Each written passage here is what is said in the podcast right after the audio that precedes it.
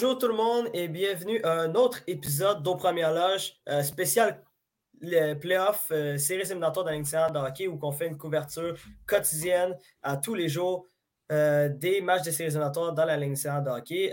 Aujourd'hui, c'est moi, euh, Doyle qui va être à l'animation de cet épisode-là. ça fait quand même.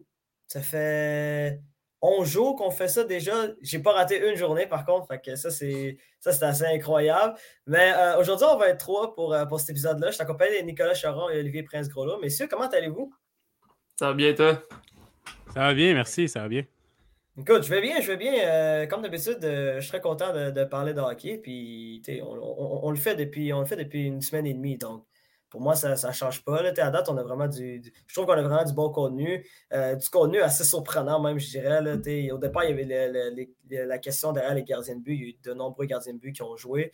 Puis, il y a eu beaucoup de buts aussi. Mais là, hier, hier, on a quand même eu des matchs beaucoup plus serrés qu'à l'habitude, surtout euh, deux rencontres, quand on va parler un peu plus tard.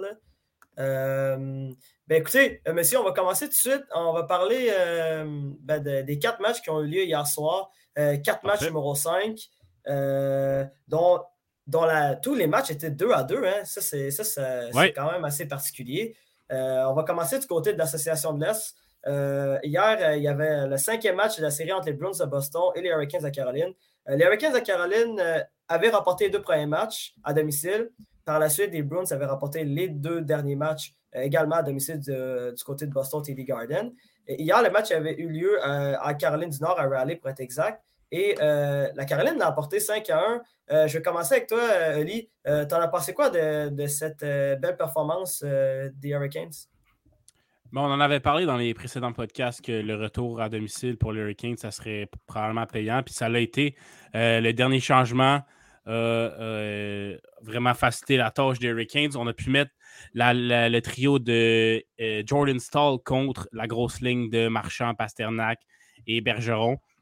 Et ça a fait une grosse différence. Oui, Bergeron, Marchand, Pasternak et Cheretara ont eu des chances, mais Ranta a été solide de fermer la porte. Et le trio de Jordan Stall avec Jesper Fast, Nino Niederreiter a été euh, très bon pour euh, neutraliser euh, dans les autres moments.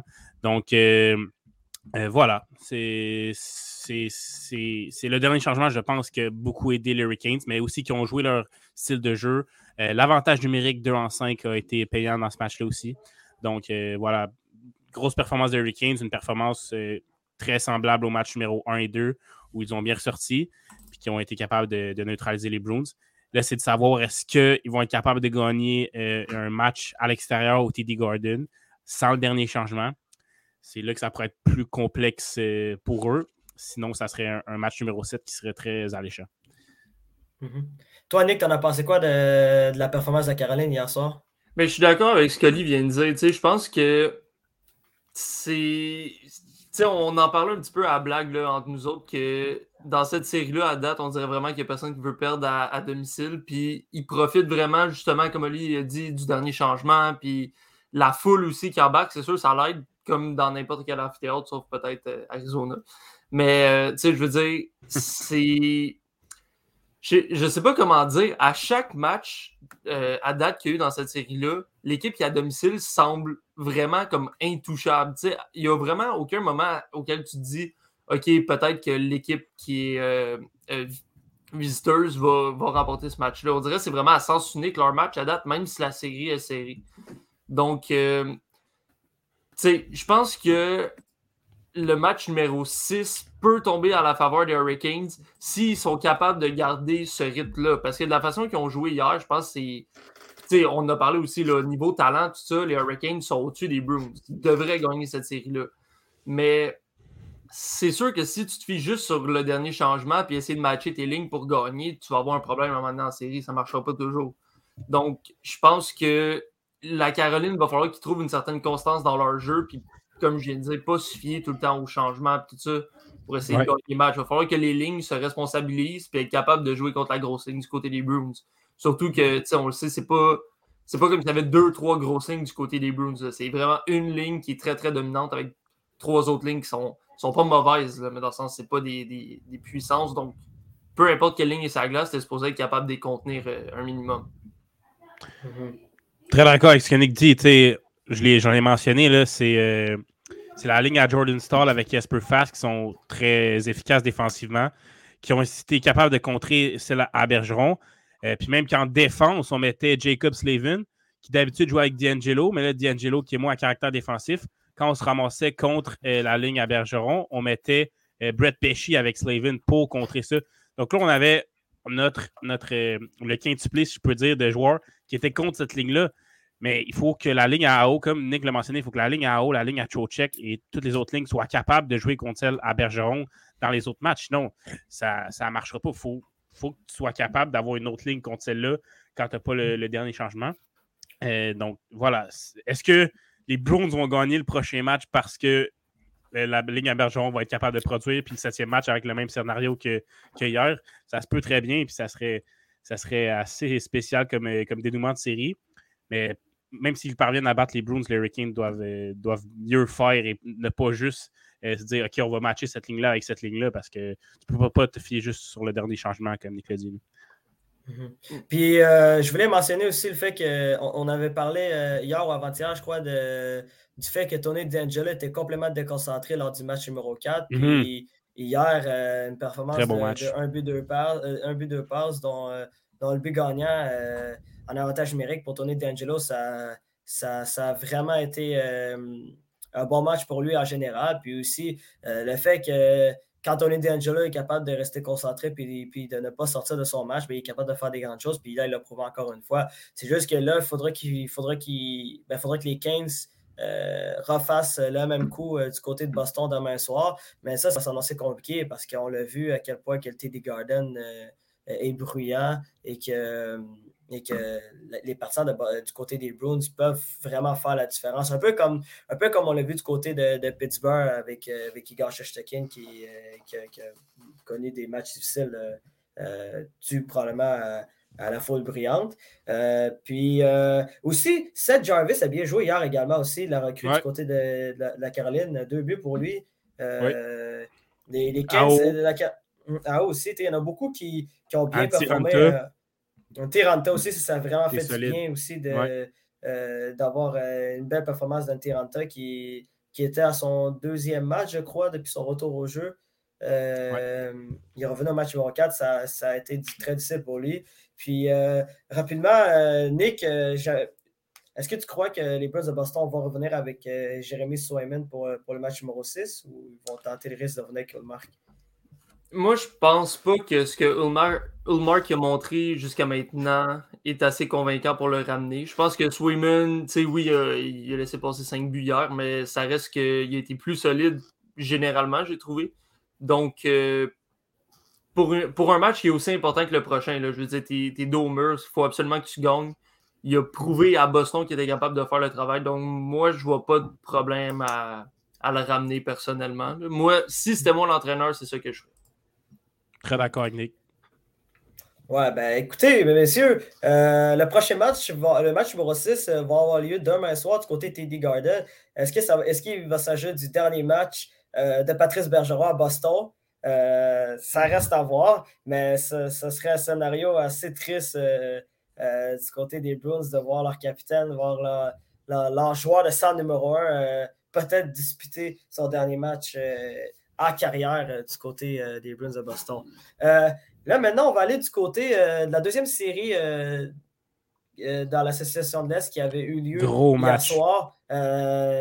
celle entre les Maple Leafs de Toronto et le Lightning de Tampa Bay. les, Maple Leafs ont réussi à remporter ce match numéro 5 par la marque de 4 à 3. le Lightning de Tampa Bay avait pris les devants rapidement, avait pris une avance de deux buts après moins de 10 minutes en première période et on pensait que le match était presque plié pour, euh, euh, pour euh, la, troupe de John Cooper jusqu'à quand que les Maple Leafs ont commencé à, faire une belle remontée, à prendre les devants 3-2, entre autres grâce à, un but et une passe de, leur capitaine John Tavares qui devait produire hier soir parce qu'on l'avait mentionné, John Tavares n'avait pas connu un bon début de série. Et par la suite, ben, euh, le Lightning avait réussi à créer l'égalité euh, par l'entremise de, Ryan McDonough et euh, nul autre que Austin Matthews qui a donné la victoire au Maple Leaf de Toronto. je vais commencer avec toi, Ali. est-ce que c'est vraiment les Maple Leafs de Toronto qui ont été chercher la victoire ou le Lightning qui l'a échappé? Moi, je dirais que c'est les Leafs qui sont allés chercher la victoire. Pour ma part, on, l'a dit, on l'a dit, si Campbell a un autre mauvais début match comme ça, les Leafs, ça va être fini. Puis ils nous ont prouvé le contraire hier. Parce que j'ai vu le premier but de Stamkos. C'était un des. Peut-être le premier tir ou un des premiers tirs, en tout cas. J'ai fait oh là là, c'est. Ça, ça part très mal tout ça. Parce que c'était un tir que Campbell devait arrêter. Et puis ensuite, d'un autre de Victorian Man 2-0. Là, j'ai bon, comme les Leafs sont partis sur le même scénario que le dernier match.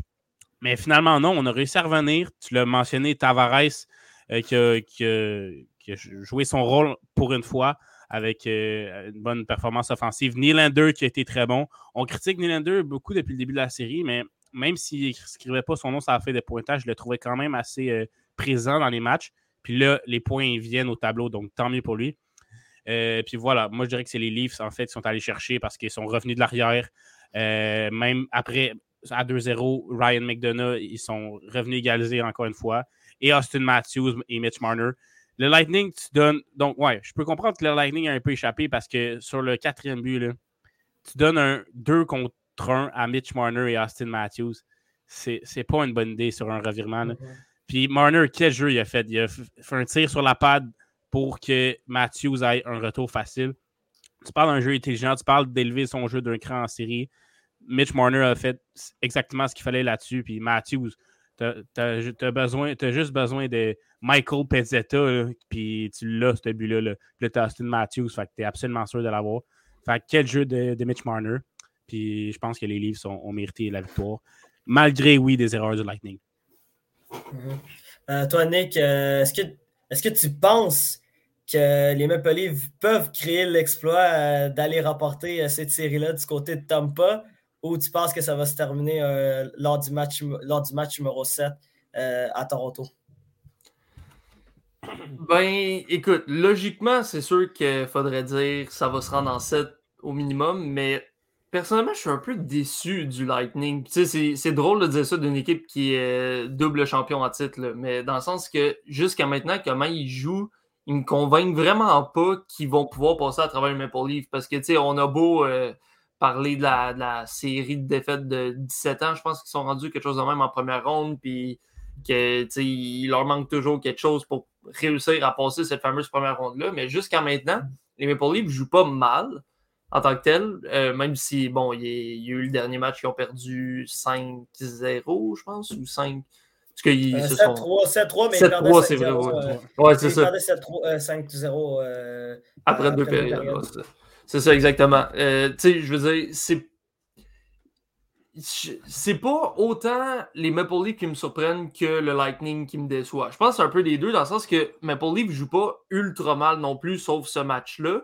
Mais je pense que, justement, comme OPG a dit, c'est vraiment important pour eux, pour la confiance, qu'ils ont réussi à démontrer que même si Campbell il a laissé passer deux buts euh, discutable, on va dire, là, en début de match. Ils ont réussi à revenir dans le match, puis à créer l'égalité, par après gagner euh, en fin de match. Je pense que c'est important pour leur confiance à eux, puis d'aller faire ça à Tempa, c'est pas impossible. C'est pas. Euh, tu sais, je veux dire, souvent on parle de la foule, tout ça. À Tempa, oui, c'est une bonne foule, mais c'est pas. c'est pas la plus grosse foule non plus, c'est pas la plus intimidante. je pense qu'ils ont un groupe de joueurs qui est capable de passer la première ronde cette année. J'y croyais pas tant que ça au début, mais là, depuis le début de la série, même si Tavares a connu quelques ratés, il y a d'autres joueurs qui ont pris le relais et qui ont réussi à soutenir l'équipe. Donc, je pense que si en plus, là, Tavares qui se met à produire, je vois pas pourquoi il serait pas capable de gagner le prochain match. Ouais, puis si on compare avec le la série contre le Canadien l'an passé, euh, les Leafs, le dernier match qu'ils ont gagné dans la série, c'est le match numéro 4. Donc après ça, euh, c'est ouais, bien sûr le match numéro 4. Donc après ça, match numéro 5, match numéro 6, pas de victoire la confiance était plus là rendu au match numéro 7. Là, ils ont gagné le match numéro 5. Euh, ils ont le momentum. Euh, donc, même s'ils perdent le match numéro 6, ils vont savoir qu'en match numéro 7 à la maison, ils vont avoir plus de confiance qu'ils en avaient l'année passée contre le Canadien. Donc, euh, moi, je pense aussi que les Leafs peuvent vraiment gagner cette série-là. Je pense tout de même que ça va se rendre en 7. Je pense que le Lightning va être capable de, remporter le prochain match. Euh, mais c'est sûr que ça va être une, une série très emballante qui, je crois, va se rendre en 7. Et j'espère aussi, parce que c'est tout le temps plus fun de voir un, spectacle de, cette rencontre. Puis j'ai une petite statistique intéressante concernant les matchs numéro 5. 79% des équipes qui remportent le match numéro 5 gagnent la série. Donc, est-ce que c'est ce qui va arriver au Maple Leafs? Il y a des bonnes chances. En tout cas, 79% des chances. Quoi que depuis, depuis 17 ans, ils sont capables de prendre Ouais, ça, ils sont capables de déjouer les statistiques. Ils sont comme, sont comme l'équipe, l'équipe qui, qui, qui, qui, est l'exception à la règle, en fait. Ouais, c'est ça. Ben écoute, de toute façon, euh, c'est important de mentionner que si un match numéro 7, ben, il va avoir lieu à, à domicile du côté des, euh, de, Toronto. Puis aussi, l'année passée, il y, avait, il, y avait, il y avait quoi, 500 personnes dans, dans, les estrades euh, du côté de, Toronto. Puis c'était des, des, personnes qui travaillent de la santé. Puis c'était des travailleurs de la santé. Donc là, tu vas avoir une foule euh, gonflée à bloc qui va être présent pour peut-être un match numéro 7, qui sait. Mais avant, avant c'est important de préciser qu'il y a quand même un match numéro 6 qui, qui, va, qui va avoir lieu demain soir. Puis est-ce que les Maple Leafs vont créer l'exploit, ça veut dire de remporter une première série depuis 2004, ou, et eux aussi de battre le de Tampa Bay qui n'a pas perdu de série pas perdu de série depuis 2019. Donc, ça, ça, pour vrai, j'ai hâte de voir ce que ça va se donner. C'est probablement la plus belle série pour l'instant du côté de l'Association de l'Est. Euh, sans surprise, moi, moi, je, moi, je crois que cette série-là va se rendre en sept matchs. Je pense que Lightning va, va trouver un moyen de remporter les, les, deux prochaines rencontres. Est-ce que ça va arriver? On ne le sait pas, mais c'est la magie des séries éliminatoires. Uh-huh. on ne sait jamais qu'est-ce qui peut se passer. Bon, messieurs, allons du côté de, l'association de l'Ouest, euh, où avait eu lieu euh, deux matchs numéro 5. Euh, on va aller du, côté du Minnesota, où avait eu lieu la cinquième rencontre entre les Blues de Saint-Louis et le Wild du Minnesota, du côté de Saint Paul. Et euh, les Blues de Saint-Louis ont remporté euh, cette rencontre-là par la marque de 5-2, euh, notamment avec un tour de chapeau de Vladimir Tarasenko, tour de chapeau naturel aussi. Important de préciser, juste pour que les gens comprennent, c'est qu'un tour de chapeau naturel, c'est que c'est toi qui marques trois buts d'affilée. Parce que ça arrive souvent qu'il y a des tours de chapeau, mais que tu peux marquer trois buts, mais à des moments différents du match. Mais là, c'est Vladimir Tarasenko qui a marqué trois buts de suite. Euh, dont le but gagnant euh, de cette rencontre-là. Euh, je vais commencer avec toi, Nick. est-ce que, es, est-ce que tu commences à douter du Wild du Minnesota ou c'est vraiment Saint-Louis qui a dominé hier soir? Ben, je pense qu'on commence à douter du Wild à cause que Saint-Louis commence à avoir à prendre la confiance puis il joue de mieux en mieux. Puis qu'est-ce qu'on avait dit au début de la série? C'est que ce qui allait être important dans cette série-là, c'est que les meilleurs joueurs de chaque équipe devaient être les meilleurs. il y a beaucoup de séries, on parle de la profondeur, tout ça. Mais là, en ayant deux équipes qui, ont quand même une, certaine profondeur, ce qui est important, c'est que les meilleurs soient au-dessus des autres. Puis on a parlé après le match 2, 3, quelque chose comme ça, de justement Tarasenko qui produisait peut-être pas assez. Ben là, justement, il vient de monter son jeu d'un cran. On va espérer pour eux que ça continue. Mais c'est avec des performances comme ça que les Blues peuvent espérer gagner. C'est sûr qu'à ton meilleur marqueur, qui est supposé du moins light, marque trois buts dans un match, ben les chances que tu gagnes sont, vraiment meilleures. Ça, ça vient avec. Souvent aussi, quand un gars marque trois buts, ben ça veut dire qu'il a fait d'autres bonnes choses autour de ça. Fait que moi, je pense que c'est pas fini pour le Wild. Il va falloir qu'il reste concentré. Puis, je veux dire, c'est deux matchs là, au final. Euh, il faut se concentrer sur le premier. Mais le doute est clairement installé. Parce que là, quand les gros canons de l'autre côté commencent à produire, ça devient beaucoup plus difficile pour une équipe de se remettre dessus. Mhm. C'est sûr, c'est sûr, c'est vrai. Puis euh, euh, du côté de toi, Ali, euh, là, clairement qu'il faut qu'il y ait une plus grande production des attaquants pour, du côté du Wild, à, part de Kirill Kaprizov. C'est ça? Ouais, ben Kirill, est à 7 buts à date euh, en série. On ne peut pas lui reprocher grand-chose. Il, est, phénoménal comme il a été durant la saison régulière. Deux très beaux tirs hier comme but. Mais personnellement, je trouve pas que le Wild a, si mal joué que ça. Je pense que les Blues font ce qu'ils font de bien, c'est-à-dire, comme ils l'ont fait euh, lorsqu'ils ont gagné la Coupe en 2019, c'est qu'ils sont très opportunistes. Parce que si tu observes l'échange de marqués hier, c'était à peu près égal. Les Blues n'en ont pas eu tant que ça de plus que, que le, le Wild. C'est tout simplement que à 5 contre 5, les Blues ont été plus opportunistes, ont profité de leur chance de marquer, ont profité des erreurs de l'autre équipe. Je pense notamment, euh, je ne me trompe pas, c'était le but gagnant de Tarasenko ou un des, un, le deuxième, ou le premier en fait qui a marqué dans le match. Euh, c'est Buchnevich qui va juste battre son défenseur, aller chercher la rondelle derrière le but, la remettre à Tarasenko devant le but. Et voilà, un but qui sort de nulle part, juste en ayant battu son défenseur, un jeu simple. L'opportuniste, c'est exactement ça. Puis les Blues sont capables de le faire, tandis que le Wild se bute à un Bennington qui a quand même été assez bon. Pas que Fleury a été mauvais, c'est juste que le Wild n'est pas opportuniste dans ses chances, ne réussit pas à marquer à 5 contre 5 dans ce match-là. Euh, tandis que, tu sais, ils ont eu deux avantages numériques, le Wild, ils ont marqué sur les deux, mais aucun autre but à part de ça. Les Blues, eux, euh, ont réussi à marquer à 5 contre 5. Fait que la, clé dans ce match-là, c'est l'opportunisme parce que le Wild n'a pas joué un si mauvais match que ça. Puis oui, les autres joueurs autres que Kaprizov doivent euh, lever leur jeu d'un clan. je pense à Eric Senek, à euh, Fiala. Bref, euh, voilà. Puis je voulais mentionner aussi Scott Perunovic pour les Blues, qui est excellent, qui joue encore ailleurs sur l'avantage numérique et qui a joué un très bon match. C'est pas son, seul match qui a, joué a bien joué dans la série, mais je voulais le mentionner. Mais ça, je crois qu'il remplace Tory Krug, c'est ça? Si je me trompe mais Tory Krug est pas revenu hier, je crois? Non, je crois. Non, il était, pas, il était absent, Tory Krug. Euh, ok. ok. Soir, ouais, ben, il, il, le remplace très bien, en tout cas. Oui, mais il joue très bien. Il faut se rappeler, c'est un choix de deuxième ronde euh, euh, des Blues en 2018. Puis à date, si c'est pour la série éliminatoire et, et il performe de, de, de, façon exceptionnelle. C'est important de le mentionner. rapidement, messieurs, est-ce que vous pensez que la série va se terminer du côté de Saint-Louis ou, il va avoir, ou, ou on va avoir le droit match numéro 7 euh, à Minnesota? Ben, personnellement, moi, je pense que ça va se rendre en 7. Cette série-là a été trop serrée pour que ça finisse en 6 dans mon livre à moi. Euh, les, le Wild va trouver un moyen de se, de se défaire des Blues pour le match numéro 6. Mais parti comme c'est là, je pense que Blues vont quand même gagner la série, même si j'avais dit Wild au début. Euh, c'est vraiment l'opportuniste qui fait la différence en ce moment. Puis Évidemment, il va falloir que ça change de côté si Wild veut avoir une chance, mais Kaprizov ne pourra pas tout faire tout seul.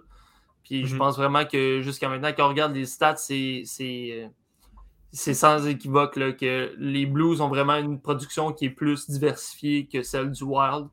Donc, si les Blues sont capables de, de tenir en échec Kaprizov, ben, ils sont un peu dans le trouble présentement. Donc, à moins que ça change dans les deux prochains matchs, ça va se rendre en 7, mais Blues vont gagner.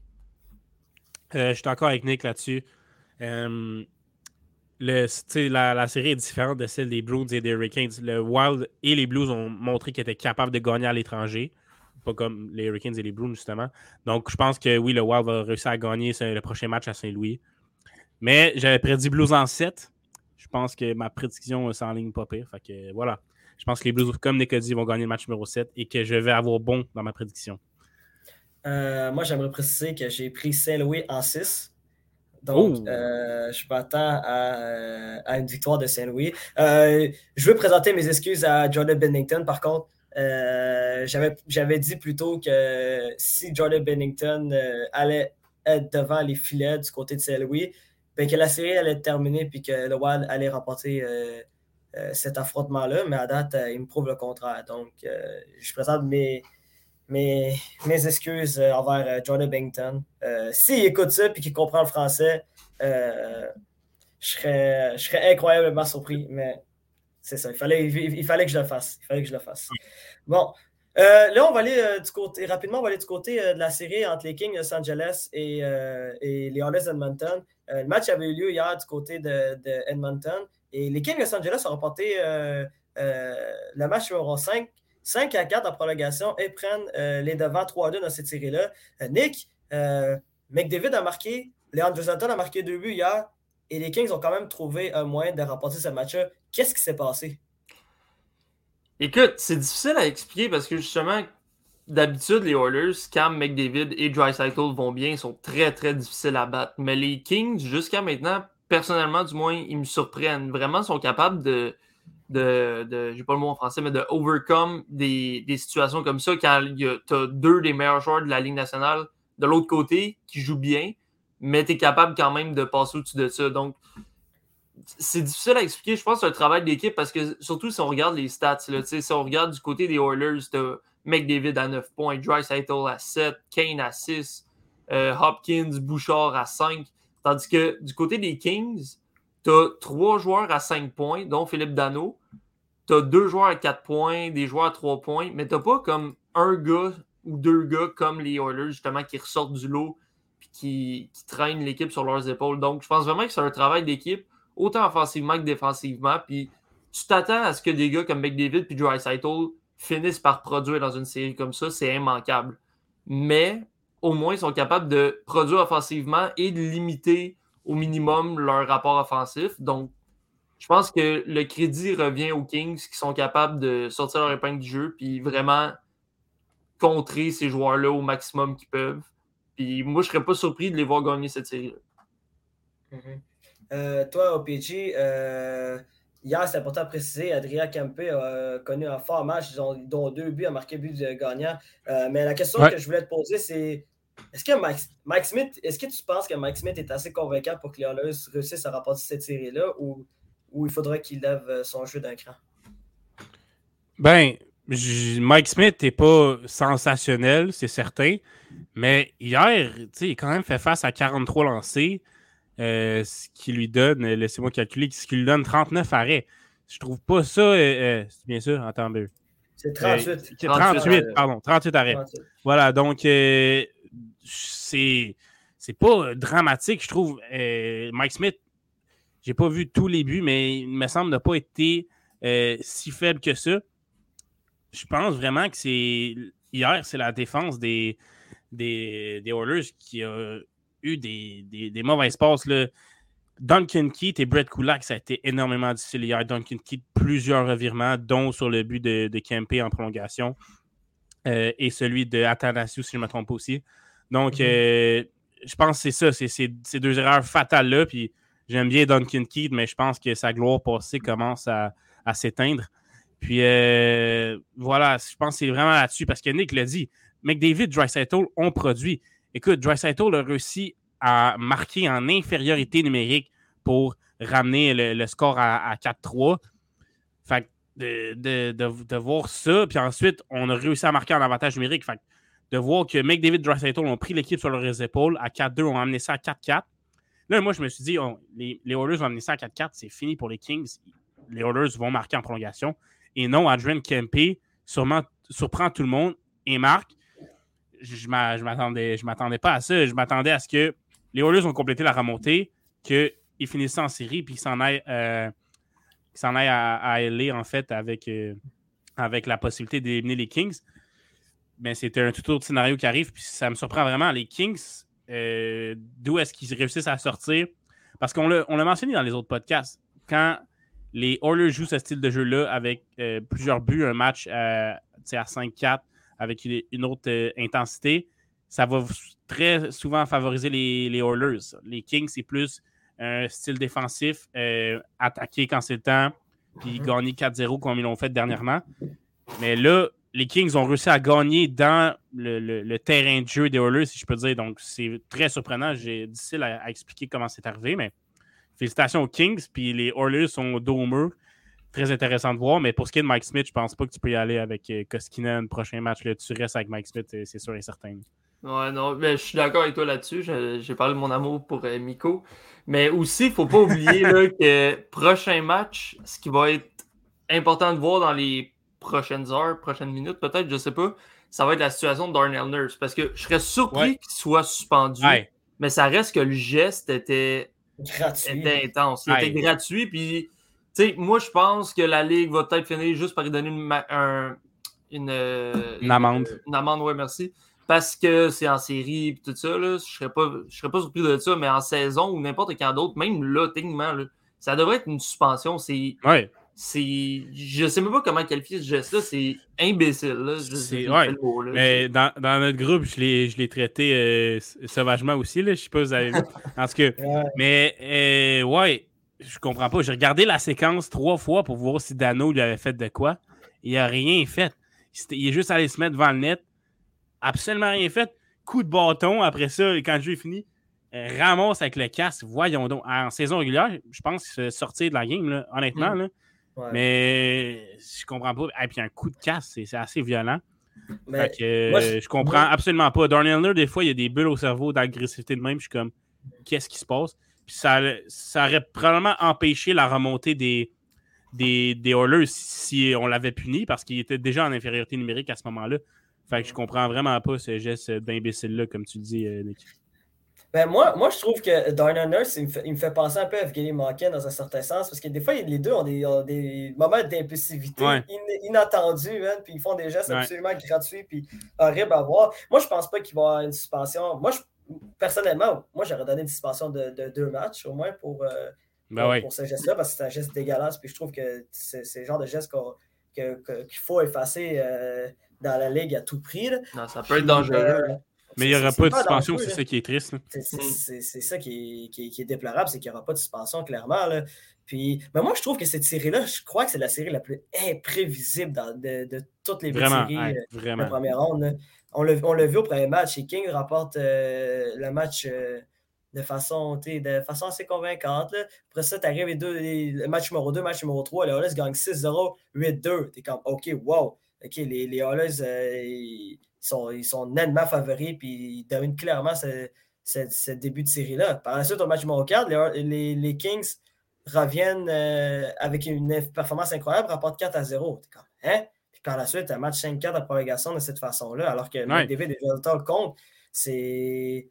C'est c'est tellement imprévisible. Moi, je ne serais pas surpris que, que les Oilers rapportent de façon convaincante le match euh, euh, numéro 6, puis qu'au match numéro 7, euh, genre, peut-être que les Kings vont rapporter un match de justesse, puis que ça va être un but étrange. C'est c'est tellement Ben imprévisible. ouais, mais parce que c'est ça, tu l'as dit, à- le match, le précédent match à 4-0 des Kings, on se disait, ah ben c'est de même que les Kings sont capables de gagner. C'est en jouant leur style de jeu, en étant très hermétique défensivement. Mais là, ils gagnent ce match-là, un match offensif, serré, à 5-4 en prolongation. Comme ça, c'est le match des Oilers habituellement. là. Comment est-ce qu'ils sont parvenus à gagner ce match-là? Fait que comme tu l'as dit, toute la saison, les Kings ont été imprévisibles, puis ils sont encore en série. Mhm. Ben écoute, ça s'annonce intéressant. Euh, Ouais. Match numéro 6 va avoir lieu demain soir du côté de Los Angeles. Est-ce que, est-ce que les Oilers vont réussir à, à ramener ça à Edmonton pour un match numéro 7 ou que les Kings vont battre euh, Edmonton euh, à domicile? Ça va, rester, ça, va être intéressant. Puis ça, ça serait horrible pour Josato, le McDavid, de, de perdre encore première ronde. là. C'est- La Eh, ouais, de ouais. McDavid va prendre euh, un autre coup. Euh, lui qui essaie de. Lui qui a des performances absolument sensationnelles depuis le début. Mais c'est ça, c'est ça le problème, c'est qu'ils jouent bien les deux. Fait Mm. Euh, c'est ça, ça serait terrible pour eux autres parce que est-ce que tu peux vraiment leur reprocher quelque chose? Non. Mais sur qui est-ce qu'on va mettre le blâme? Sur eux, parce que c'est ça qui est ça. Mais ils, ils produisent. Fait en tout cas, C'est terrible euh, à quel point c'est c'est- terrible à quel point cette équipe-là n'a pas de profondeur. Puis on en a parlé, là, la situation de gardien de but, la défense, c'est. Je pense qu'à un moment donné, ils n'auront pas le choix de regarder ça en pleine face et de dire OK, là, on doit absolument faire quelque chose. Puis un peu peu importe le prix, dans le sens que je n'ai déjà parlé. Je pense que si encore cette année ils se font sortir en première ronde, va peut-être falloir que les Oilers commencent à regarder OK, ben si on échange Dry Cycle, mettons pour un gardien puis un défenseur, ça coûte combien? C'est quoi qu'on peut avoir pour un gars comme Dry Cycle? Sans faire le move nécessairement, si t'as pas ce que tu veux, mais juste regarder parce que là, en ce moment, c'est terrible. Puis il n'y a pas d'apport offensif tant que ça par les autres. Tu sais, il y a- en saison, moins, je parle là, en série, à date, c'est pas si pire. Mais dans le sens que défensivement, c'est atroce. On a parlé de Duncan Keith. Je pense qu'il il pensait aller chercher Duncan Keith de ses bonnes années, mais le gars, il rentre Ouais, à quoi, c'est pas 30 ça. 38 ans, quelque chose de même, tu sais? Quelque chose- Ouais. 39 Il est pas presque. capable, là. Dans 39 son exécution, dans sa rapidité de jeu, c'est tellement plus la même chose. Cette saison, ça a été difficile pour Duncan Keith, puis en série, c'est juste pire, je trouve, à date. Là, ils, Ouais, ouais. Ouais. ils peuvent pas se fier À sur un gars comme ça. Il va, falloir, il va vraiment falloir qu'il fasse quelque chose d'autre, qu'il se trouve une pièce maîtresse avec des bons joueurs défensifs qui sont capables de closer ça. Tu n'as pas besoin des défenseurs les plus offensifs quand tu as un gars comme McDavid, puis si, mettons, ils réussissent à garder Dry Cycle. Tu as besoin des gars qui sont fiables, qui sont capables de faire une bonne première passe, même quand même bien qu'ils ne donnent pas euh, 50 points, c'est pas dramatique. Tu as juste Mhm. besoin Ouais. de solidité, puis ça fait combien d'années qu'on en parle? Ils ont besoin d'un gardien qui est capable de fermer la porte, mais tu as besoin d'une défense qui va soutenir ce gardien-là aussi. Vraiment. Puis tu sais, on a, on a des Tyson Barry dans, dans l'alignement qui, oui, sont bons offensivement, mais tu as déjà tellement de, possibilités offensives en attaque que tu n'as pas besoin d'un Tyson Barry qui produit tant que ça offensivement, surtout qu'il n'a pas une si bonne saison cette année. Puis, euh, tu as Oscar Clefbaum aussi, que ça fait comme deux ans qu'il est blessé. Mais ben, il a pris sa retraite. Il lui? Ah, il, il a pris sa retraite. Ouais, il reviendra pas. Bon, il ben, pas, bon on oublie le son Oscar Clefbaum. Mais ouais, tu sais, je pense qu'on a juste trop mis nos œufs dans le même panier pour Ken Harlan. Là. Euh, Warren Fogel, euh, Ryan McLeod, euh, Evan Kane, Zach Hyman. On en a de la profondeur offensive. Je pense que le problème n'est pas là. Je pense que c'est vraiment, comme Nick l'a dit, c'est la défense, l'attaque. Puis oui, il va falloir transiger dans la saison morte. Aucune chance que tu reviennes avec un Mike Smith et Koskinen euh, l'an prochain. Fait que, mhm. puis la défense, Duncan Key, c'est pas assez, on l'a bien vu.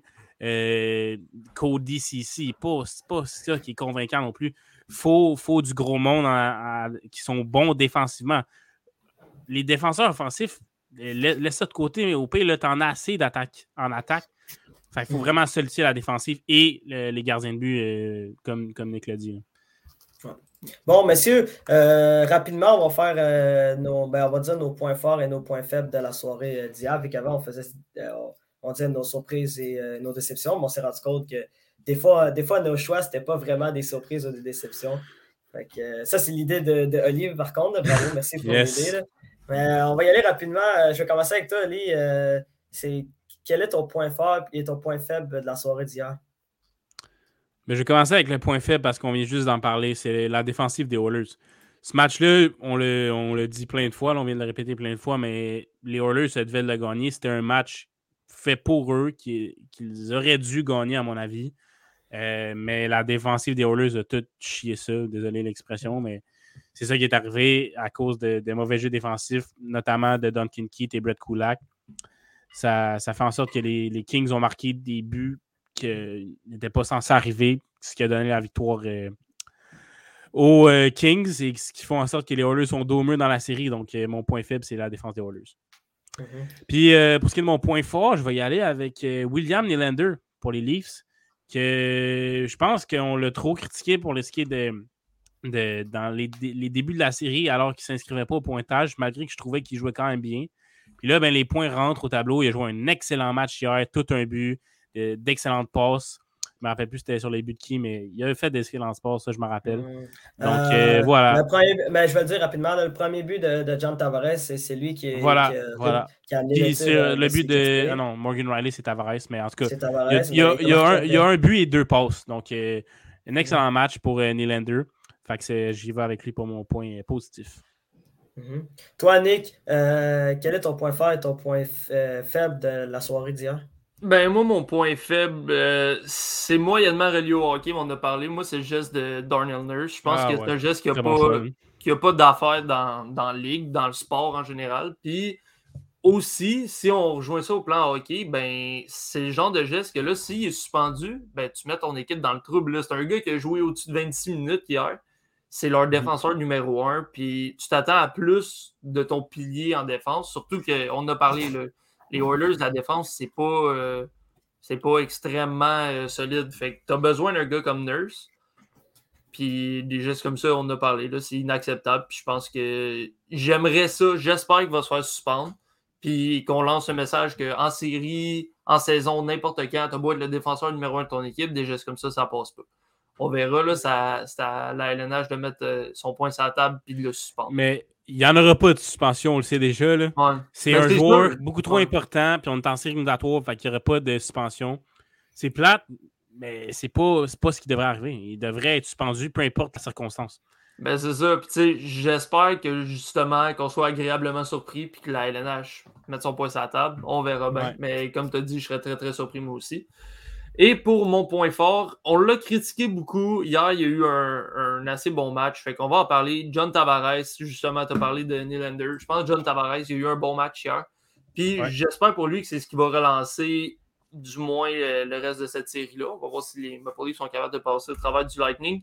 Mais au moins que ça le relance, puis que pour la saison prochaine, ça puisse lui donner un boost de confiance pour qu'il reparte sur des bonnes bases. Parce que là, évidemment, il s'est mis un peu la, tous les, les, fans des Leafs à dos avec son début de, de, voyons, de série. Fait que je pense que c'est important pour lui, justement, d'avoir un match comme ça qui est capable de se remettre un peu sur qu'est-ce qui est bon à faire, à produire offensivement, tout ça.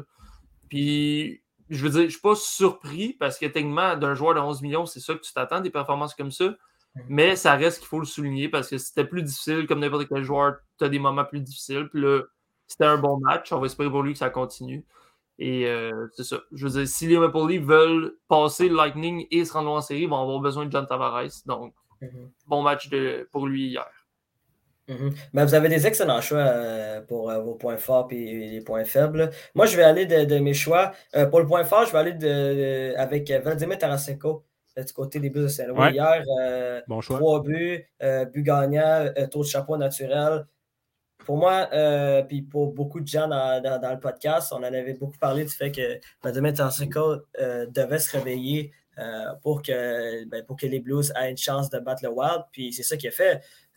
quand tu fais une performance de la sorte à l'extérieur, dans un match aussi important qui est un match numéro 5, puis que tu donnes une chance aux Blues de Saint-Louis de pouvoir apporter cette série-là à domicile, ben, Vladimir Tarasukov vient de prouver que c'est pas pour rien qu'il a remporté une Coupe cette année. Euh, c'est pas pour rien qu'il est considéré comme un des, meilleurs joueurs dans la LNH puis qu'il a connu une bonne saison aussi. Il faut se dire que c'était une saison euh, très, très, très, très, très productive euh, pour, ben, pour Vladimir Tarasenko. Puis je voulais le mentionner parce que c'est un joueur que j'aime beaucoup, moi, depuis, depuis plusieurs années et que je trouve qu'il y a un des tirs des poignets les plus, euh, les plus foudroyants dans la LNH. C'est, son, son tir poignet est incroyable. Puis je, je, lève mon chapeau. Il a, connu une belle, il a connu une belle performance. Puis on espère pour les Blues que ça va continuer de la sorte. Euh, pour mon point faible. Je voulais, je voulais juste euh, mentionner une affaire sur le taux de chapeau. Excuse-moi de t'être coupé, là, mais. Mhm. c'est le troisième tour de chapeau déjà dans cette série-là. Tarasenko, Perron et Kaprizov. Fait que c'est la série des taux de chapeau, il faut croire. Mhm. C'est, Merci euh, du, point intéressant. Écoute, euh, je suis désolé de t'avoir coupé doux, mais. Non, pas de problème. ça me brûlait de le dire. Moi, ça ne me dérange pas que vous me coupez. Pourvu que vous amenez quelque chose de, pertinent et d'intéressant, c'est. Tant mieux, tant mieux. comme vous voulez. Euh, je vais aller rapidement à mon point faible. moi, je vais y aller avec, avec André Vasilevski. Moi, je trouve qu'André Vasilevski, là, euh, ce n'est pas le même André Vasilevski des deux dernières années. Euh, je ne le, trouve pas dominant. Hier, il a accordé 4 buts sur, 25 tirs du côté des, des livres. Puis il se devait de faire les arrêts. J'avoue, j'avoue que c'est important de préciser que hier, euh, le Langney en général n'a pas connu un bon match. Puis qu'ils ont eu beaucoup de pénalités. Qui ont, ils ont eu 6 pénalités. Puis il y a eu des pénalités inutiles qui ont permis au, au Maple Leaf de revenir dans le match. Euh, c'était vraiment, c'était pas très intelligent en général. Puis, mais je trouve que quand même qu'André Vasilevski euh, doit vraiment rebondir. Euh, c'est quand même le gagnant, c'est le dernier gagnant du, trophée Conn il faut, faut, quand même le dire. C'est un gars sur beaucoup de gens, et en fait, il y a beaucoup de gens qui croient que c'est le meilleur gardien de la LNH. puis il faut qu'il le prouve encore une fois, parce que s'il part contre Toronto en jouant de la sorte, ça va être un peu décevant pour, lui en général. Mais en même temps, peut-être que, peut que le, Lightning va, va, trouver un moyen de, de remporter cette série-là. Puis on l'avait, Vincent l'avait mentionné euh, hier, ou ouais, il avait mentionné hier que André, André Vasilevski n'a pas perdu de deux rencontres de suite euh, depuis 2020. je crois que c'est genre 16 ou 15-0 depuis, euh, mm-hmm. depuis 2020 au niveau des, des, matchs suivants de défaite. Je m'attends à ce qu'André Vasilevski euh, performe mieux.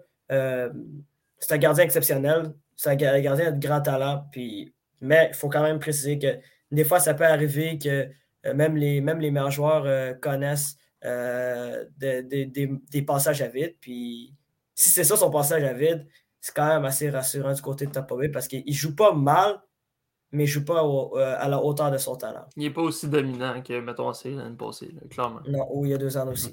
Mm. si je voulais le mentionner. Euh, Olivier Prince-Grelot, Nicolas Charon, merci d'être venu avec moi aujourd'hui. Euh, ça a été un grand plaisir pour moi, comme à l'habitude. onzième journée complétée pour moi pour yes, cette quotidienne ben, de, de, la Ligue nationale. Iron Streak. Ironman Streak, on espère. Euh, j'espère que je ne vais pas me faire bencher comme Keith Landis bencher euh, euh, pour aucune raison on n'est pas, pas chier de même. Inquiète, il n'y a, a, pas de recrues qui vont te tasser, là, je pense pas. Tant que tu peux jouer, tu joues.